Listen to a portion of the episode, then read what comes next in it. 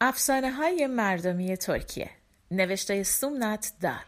ترجمه محمد رضا شمس. گوینده دینا کاویانی.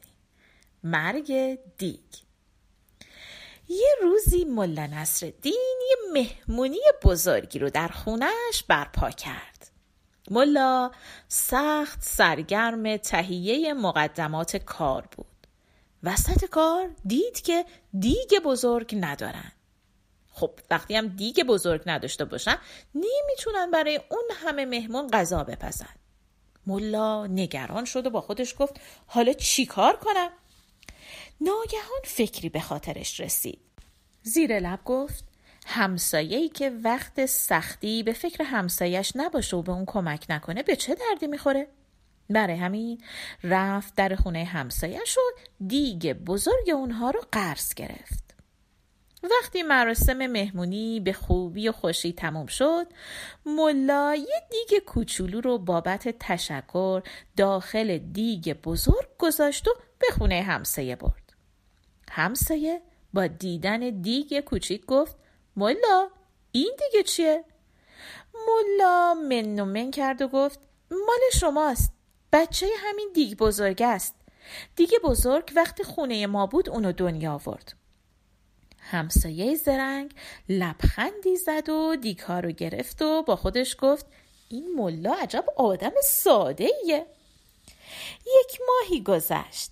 ملا یه بار دیگه رفت در خونه همسایه تا دیگه اونها رو قرض بگیره. در زد و همسایه اومد در رو باز کرد.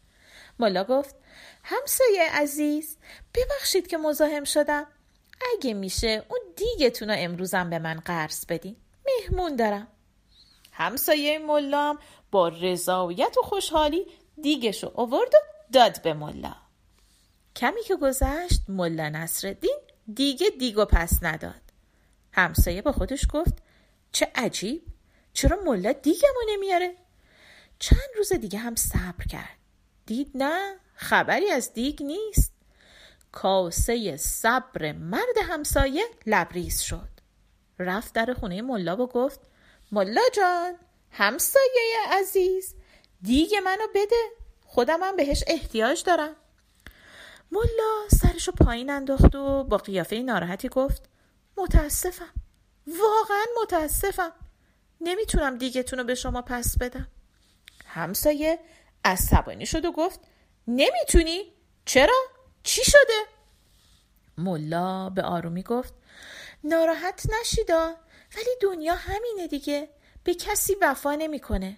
دیگه بزرگ شما هم عمرش به دنیا نبود. مرد.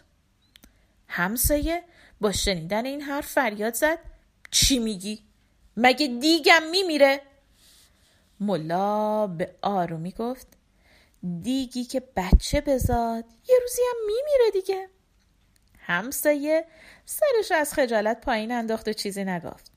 ملا هم دستور داد تا دیگ مرد همسایه رو بهش پس بدن و همسایه هم دیگچه کوچیکی رو که قبلا ملا بهش داده بود به خونه ملا برگردوند و از اون عذرخواهی کرد.